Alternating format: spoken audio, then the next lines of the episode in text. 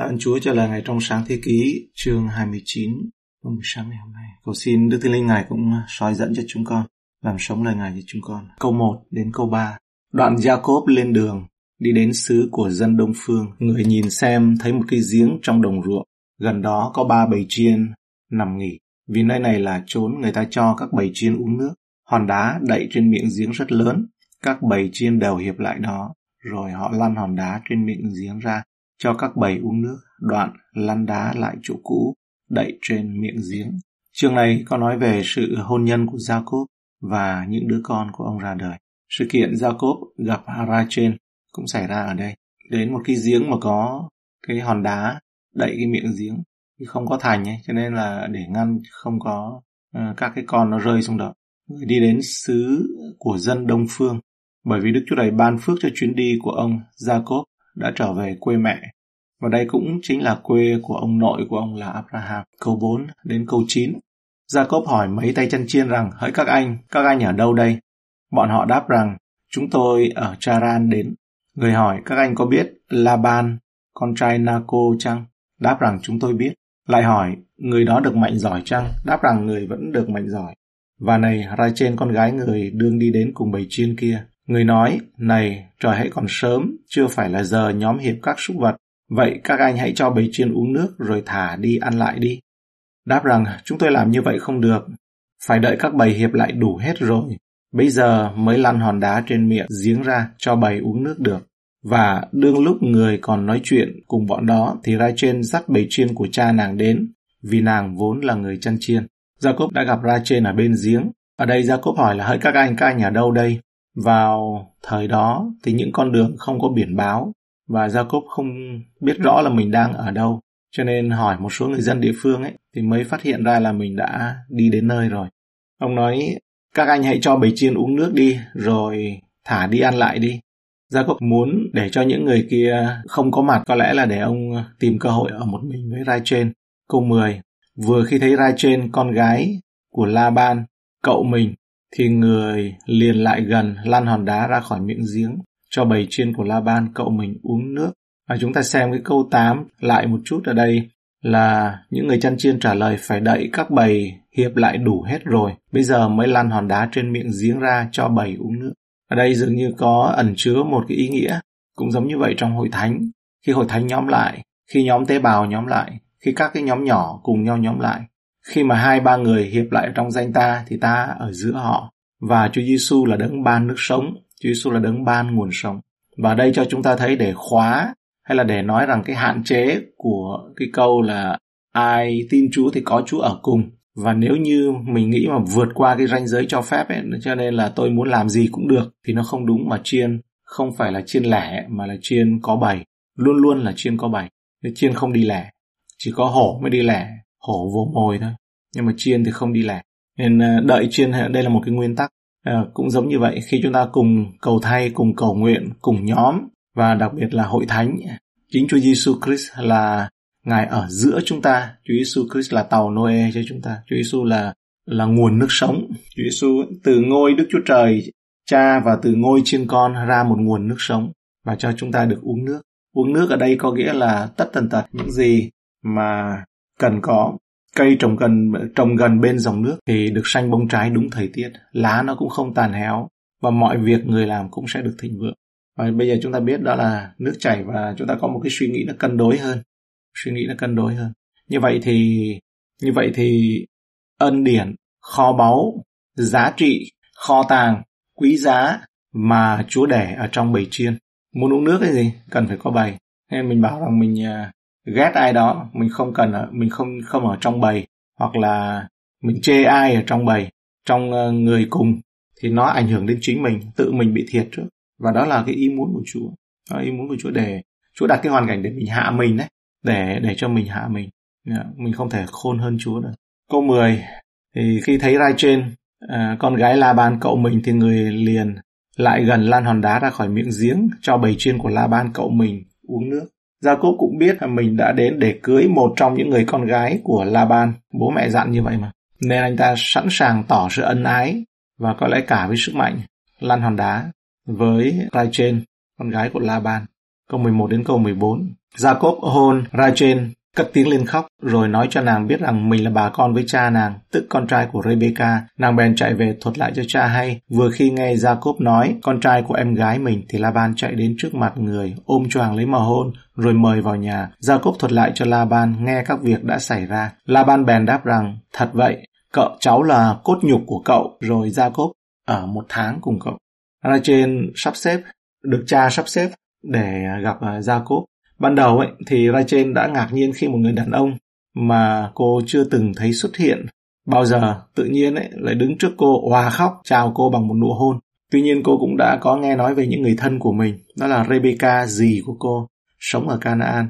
Và cô hiểu Jacob đến từ gia đình này.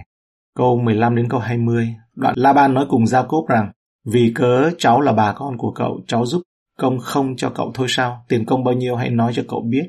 Và Laban có hai con gái, con lớn tên là Lea, con nhỏ tên là Rachel. Mắt Lea yếu, còn Rachel hình dung đẹp đẽ, vẻ mặt tốt tươi. Jacob yêu Rachel nên nói rằng vì nàng Rachel, con út cậu, tôi sẽ giúp việc trong 7 năm. Laban trả lời rằng tha cậu gả nó cho cháu hơn là gả cho một người khác, hãy ở với cậu. Vậy Jacob vì Rachel phải giúp việc trong 7 năm, nhưng bởi yêu nàng nên coi 7 năm bằng chừng đôi ba bữa sự thỏa thuận của Laban với Jacob. Jacob đề nghị làm việc trong 7 năm để uh, đó là của hồi môn uh, nhận Rachel làm vợ. Tiền công bao nhiêu hãy nói cho cậu biết.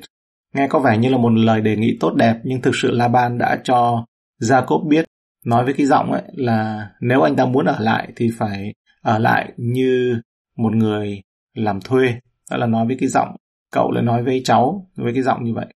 Jacob là con trai của một người giàu có, chắc chắn là anh ta không lười biếng, nhưng anh ta không quen làm việc chăm chỉ. Những người làm thuê, những người hầu ấy, đã làm công việc nặng nhọc. Nhưng mà bây giờ Jacob là người hầu. Phản ứng của Jacob trong tình huống này sẽ bộc lộ nhiều tính cách của anh ta. Điều này là sự thể hiện nguyên tắc rằng bạn không bao giờ biết mình là người nô lệ cho đến khi người khác đối xử với bạn như một người nô lệ. Bây giờ Jacob yêu Rachel. Rachel không chỉ xinh đẹp về hình thức và ngoại hình, mà cô ấy còn là gương mặt xinh đẹp đầu tiên Jacob gặp ở trong vùng. Có thể hiểu vì sao anh lại có tình cảm, mối tình xét đánh với Rachel. Có những tranh cãi chính xác về cụm từ mắt của Lea bị yếu nghĩa là gì? Một số người cho rằng nó có nghĩa là mắt của cô ta không tốt bị cận thị, cũng có thể không nhìn rõ. Những người khác cho rằng điều đó có nghĩa rằng đôi mắt của cô bị đơ, không được đẹp Ờ, không có tràn sức sống giống như đôi mắt của uh, em là Rachel. Jacob yêu Rachel và nói rằng vì nàng Rachel con út cậu tôi sẽ giúp việc trong 7 năm. Đề nghị làm việc trong 7 năm về cơ bản là của hồi môn, mặc dù Jacob xuất thân từ một gia đình giàu có, nhưng anh lại không một xu dính túi. Trước khi có thể lấy một người phụ nữ kết hôn, anh ta phải cung cấp của hồi môn để chứng tỏ anh ta đủ sức nuôi một gia đình và bù đắp cho việc lấy người con gái. 7 năm là một đề nghị rất hào phóng, vượt xa so với một của hồi môn bình thường. Jacob không muốn mạo hiểm từ chối, bỏ lỡ.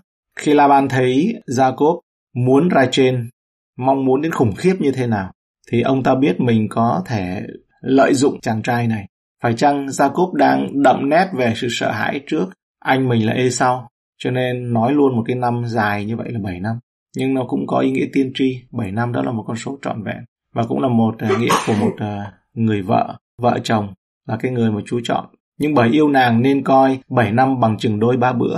Chúng ta nhận thấy tình yêu tuyệt vời mà anh dành cho cô. 7 năm lao động không lương, à, ngoại trừ tiền ăn ở, dường như trôi qua nhanh chóng vài ba hôm. Ở trong nền văn hóa cổ đại này, Gia Cốc không được phép dành nhiều thời gian tùy thích với trên trong thời gian đó. Có những nguyên tắc xã hội nghiêm ngặt để giữ những người đàn ông và phụ nữ chưa kết hôn, phải tách nhau, nam nữ thọ thọ bất thân.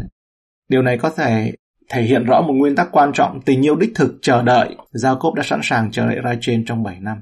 Vào năm 90, có báo cáo tường thuật nói rằng để đối phó với sự thái quá của cuộc cách mạng tình dục, khoảng 400 người trưởng thành độc thân có liên quan đã gia nhập Hiệp hội Trinh tiết quốc gia.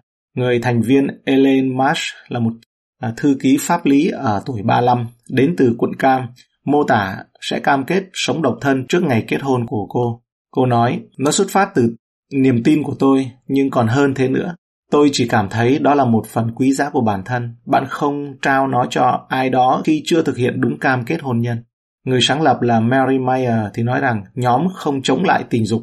Tôi thích nắm tay, tôi thích hôn, tôi thích vuốt ve, tôi yêu tình dục.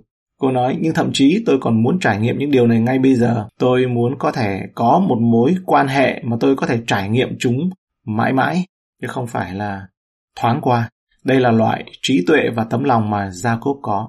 Vào những năm 90, có một chiến dịch thành công dành cho thanh thiếu niên với tựa đề True Love Whites hay là phong trào nhẫn đồng trinh ấy. Tình yêu thật biết chờ đợi. Nó đã thuyết phục họ thực hiện lời cam kết sau đây rằng họ tin rằng tình yêu đích thực luôn chờ đợi. Tôi cam kết với Đức Chúa Trời, với bản thân, với gia đình và với những người, những người mà tôi hẹn hò, người bạn đời tương lai và những đứa con tương lai của tôi về tình dục thuần khiết cho đến ngày tôi ký kết giao ước là qua hôn nhân. Ấy. Một thanh niên 18 tuổi là Rich cho biết anh từng là một trong những chàng trai sẽ đến trường vào sáng thứ hai và khoe khoang về chiến tích tình dục của mình. Quan điểm của anh ta đã thay đổi khi anh trở thành một cơ đốc nhân hai năm trước. Và bây giờ anh ta rất vui khi nhận lời cam kết này. Tình dục là thứ mà Chúa tạo ra để nói rằng anh yêu em. Anh nói nếu bạn có quan hệ tình dục với tất cả mọi người, bạn không thể nói rằng tôi đã tiết kiệm lời nói anh yêu em. Tiết kiệm để mà cuối cùng mới nói. Đấy. Câu 21 đến câu 25. Kế đó Jacob nói cùng Laban rằng hạn tôi đã mãn rồi, Đâu, xin cậu hãy giao vợ tôi lại đặng tôi đến gần cùng nàng. La Ban bèn mời các người trong xóm bày một bữa tiệc đến chiều tối bắt Lea, con gái mình đưa cho Jacob rồi chàng đến cùng nàng. La Ban lại bắt con đòi sinh ba theo hầu Lea, con gái mình. Sáng bữa sau mới biết là nàng Lea thì Jacob hỏi La Ban rằng Cậu đã đãi tôi cách gì vậy? Có phải vì ra trên mà tôi mới giúp việc cho nhà cậu chăng? Sao cậu lừa gạt tôi? La Ban đã tráo Lea cho ra trên vào đêm tân hôn. Xin cậu hãy giao vợ tôi lại đặng tôi đến gần cùng nàng. Những lời này đủ rõ ràng. Mặc dầu Jacob chờ đợi và thời gian trôi đi nhanh chóng vì tình yêu, khi thời gian đã kết thúc anh vẫn chờ đợi. Đến chiều tối, bắt Lea, con gái mình đưa cho Jacob, rồi chàng đến cùng nàng. Có thể Jacob bị lừa vì phong tục đám cưới thời đó. Theo những phong tục đó, người vợ đã được che mặt cho đến khi cuối cùng cô ấy được ở một mình với chồng trong phòng trăng mật. Nếu vào trời tối thời điểm đó và cô dâu mới của anh ấy một mình với nhau và Laban sẽ không có khó khăn trong khi sắp xếp những việc này thì điều đó sẽ giúp giải thích cách mà Jacob đã bị một vố lừa. Đến chiều tối, người bắt Lea con gái mình và đưa cho Jacob. Chúng ta cho rằng Lea đồng ý với điều này. Cô ấy đã có thể yêu Jacob một cách thầm kín. Cô ấy có thể coi đây là cơ hội duy nhất để lấy chồng. Cô ấy có thể đã suy nghĩ rằng đây là một cơ hội không thể mua được và do đó đã có thể nói rằng đây là đánh cắp một cái bước đi của em gái của cô, trích dẫn của Loipot. Tuy nhiên, ngay cả khi cô ấy không đồng ý, cô vẫn ở dưới quyền tuyệt đối của cha mình nữa. Có nghĩa là không thể khác được. Quyền lực tuyệt đối của một người cha trong nền văn hóa đó cũng giải thích tại sao Rachel lại đồng ý với điều này. Vì vậy, sáng bữa sau mới biết là nàng Lea. Chúng ta có thể tưởng tượng là Jacob cảm thấy như thế nào và Lea cảm thấy ra sao. Tất nhiên là Rachel cảm thấy tội nghiệp à, như thế nào. Tất cả những điều này là do tội lỗi của Laban. Hoặc có lẽ người ta nên nói đó là tội lỗi của Jacob. Bây giờ kẻ lừa dối thì lại bị lừa lại. Sao cậu lừa gạt tôi? Đáng chú ý là sự lừa dối của Laban đối với Jacob lại tương tự như sự lừa dối mà Jacob đã làm cho cha mình là Isaac và cho anh trai là Esau. Đây là một ví dụ về việc Jacob đã gặt hái những gì ông đã gieo. Jacob đổi đứa trẻ lấy đứa lớn, Laban đổi đứa lớn thay cho đứa nhỏ. Khi Jacob lừa dối cha mình và lừa anh mình, Đức Chúa Trời đã không thay đổi kế hoạch của Ngài để chọn Jacob nhận quyền con trưởng. Thay vào đó, Đức Chúa Trời đưa Jacob đến trường đời nghiêm khắc để kỷ luật ông. Điều này cho thấy rằng sự không vâng lời của chúng ta có thể không làm chệch hướng kế hoạch của Đức Chúa Trời dành cho cuộc sống của chúng ta. Nhưng những cái đó nó sẽ ảnh hưởng rất nhiều đến phương cách mà chúng ta phải trải nghiệm cuộc sống. Bạn có thể dành 20 năm để làm việc cho một người như La ban trong khi Chúa dạy bạn một số điều. 21 năm chứ. Để làm việc cho một người như La ban gia cốp làm việc cho La ban Phải trải nghiệm để đi qua trường của La ban đấy, như Chúa dạy cho Jacob ấy.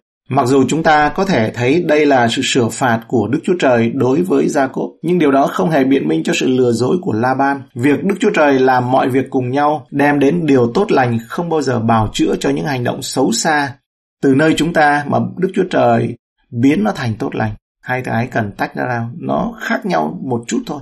Câu 26 đến câu 30. Laban đáp rằng phong tục ở đây chẳng phải được gả em út trước rồi chị cả sau Hãy ở với đứa này trọn một tuần đi rồi ta sẽ gả luôn đứa kia cho. Về đứa kia cháu phải giúp công cho cậu thêm 7 năm nữa. Jacob theo lời, ở cùng Lea trọn một tuần, rồi Laban gả ra trên con gái mình cho chàng. Và cắt đòi Bila theo hầu ra trên con gái mình. Jacob đi lại cùng ra trên thương yêu nàng hơn Lea. Vậy, người ở giúp việc nhà Laban thêm 7 năm nữa. Những câu tiếp theo là nói Lea sanh bốn con trai cho Jacob. Laban đồng ý giao Rachel cho Jacob để đổi lấy 7 năm làm việc. Phong tục ở đây chẳng phải được gả em út trước rồi chị cả sau. Lý do này của Laban về cơ bản mà nói, chà, chúng ta đã không nói với cháu, quên mất, chúng ta không làm điều đó theo cách này ở đây, tưởng là cháu biết. Lý do duy nhất khiến cho Jacob phục tùng thủ đoạn thông minh à, ở lau cá này của Laban ấy là vì anh ta không có sự lựa chọn nào khác. Nhưng lý do của Laban thực sự không hơn gì là một lý cớ. Về đứa kia cháu phải giúp việc, giúp công cho cậu thêm 7 năm nữa. 7 năm thứ hai tạo nên công việc của Jacob giống như một lớp đào tạo nâng cao sau đại học trong ngôi trường đời đầy khó khăn của ông. Cái phần chính của Jacob ấy, hay là phần cứng của Jacob ở trong trường học đó là người gặt lại điều mà người gieo. Vậy, người ở giúp việc nhà Laban thêm 7 năm nữa. Laban là một bức tranh hoàn hảo về một kẻ thao túng lừa đảo. Cuối cùng ông đạt được chính xác những gì ông ta muốn. Cả hai con gái của ông đã kết hôn. Tuy nhiên, điều này sẽ hóa ra trở nên tồi tệ cho ông và cả các con gái ông. Thông thường, Đức Chúa Trời phán xét những kẻ thao túng bằng cách ban cho họ những gì họ mong muốn trong tội lỗi và những mưu mô của họ muốn để cuối cùng nó trở thành sự mất mát. Có thể thấy ngay những vấn đề trong gia đình này. Jacob không chỉ kết hôn với hai chị em mà còn cho mọi người biết ấy, một người được sủng ái và yêu thương hơn người kia, có nghĩa là có sự thiên vị xảy ra. Cuối cùng, tất cả những vấn đề này đều bắt nguồn từ sự lừa dối đầy lôi cuốn của Laban và cả tội lỗi trước đó của Jacob đã tự chuốc lấy nó. Vậy thì Jacob nên làm gì? Một số người nói rằng lẽ ra Jacob phải đến gặp Laban nói với ông hãy sửa lại toàn bộ cái mớ hỗn độn này và chỉ cần kết hôn với Rachel và để Lea là vấn đề cho gia đình của Laban. Những người khác tin rằng theo tiêu chuẩn của nền văn hóa, Laban không thể gạt Lea sang một bên vì cô không thể kết hôn với người khác sau khi đã gả cho Jacob. Lẽ ra Jacob nên làm những gì tốt nhất có thể được trong tình huống này, đó là yêu cả hai người vợ của mình như nhau. Lại thật là một mớ hỗn độn nữa. Rồi Laban gả Rachel con gái mình cho chàng. Chúng ta không thực hành chế độ đa thê, nhưng chúng ta thực hành hôn nhân dây chuyền chúng ta có thể coi chế độ đa thê là hôn nhân dây chuyền hàng loạt đồng nghĩa chúng ta nói về là giết người hàng loạt. Đó là ngày nay khi kết hôn liên tiếp theo kiểu chuỗi dây chuyền hàng loạt dẫn đến tình trạng nạo thai hàng loạt giết người hàng loạt. Trong nền văn hóa hiện đại của chúng ta ấy, người ta tăng vợ cho mình và chỉ làm điều đó tại từng điểm một. Chúng ta có nghĩa là ly dị đấy. Nói lấy người này ly dị người khác chúng ta không thể làm bất cứ điều gì về cuộc hôn nhân của mình đã tan vỡ trong quá khứ nhưng chúng ta có thể làm tất cả những gì có thể được ở trước mặt chúa để đảm bảo rằng từ bây giờ là có một người phối ngẫu đến trọn đời là hãy làm lại từ đầu đi câu 31 Đức Yêu Va thấy Lea bị ghét bèn cho nàng sinh sản còn ra trên lại son sẻ. Tình yêu nhân từ của Đức Chúa Trời, Ngài ngoảnh lại với Lea Chúa thấy Lea không được yêu thương, lòng trắc ẩn của Ngài đối với Lea thật cảm động. Cô là thực sự là người vô tội trong cái mớ hỗn độn này. Đức Chúa Trời có thể phục vụ người vợ và đáp ứng cho nhu cầu của cô ngay cả khi bị người chồng hành động một cách rất là vô tâm. Đây là trích dẫn của Luther nhé. Lea khốn khổ ngồi buồn bã trong tôi lèo với người giúp việc hết quay bên này sang bên kia rồi khóc. Đối với những người còn lại trong nhà, đặc biệt là Rachel thì khinh thường cô vì cô đã bị khinh bởi người chồng của mình. À, chỉ yêu Rachel một cách đặc biệt, Lea thì không xinh đẹp, không dễ chịu mà còn bị chê và bị ghét nữa. Cô gái tội nghiệp ngồi đó, không ai để ý đến. Còn Rachel thì tự cho mình nghênh ngang ở trước mặt Lea và không thèm nhìn Lea. Tôi là tiểu thư của nhà này này. Rachel nghĩ Lea là một người hầu. Đây thực sự là những à, điều xác thịt còn có ở nơi những người cha và mẹ thánh thiện giống như những điều thường xảy ra trong các gia đình của chúng ta. Đức Yêu Va thấy Lea bị ghét bèn cho nàng sinh sản. Esai chương 54 câu 5 chép rằng Vì chồng ngươi tức là đấng đã tạo thành ngươi, danh ngài là Đức Giê-hô-va vạn quân.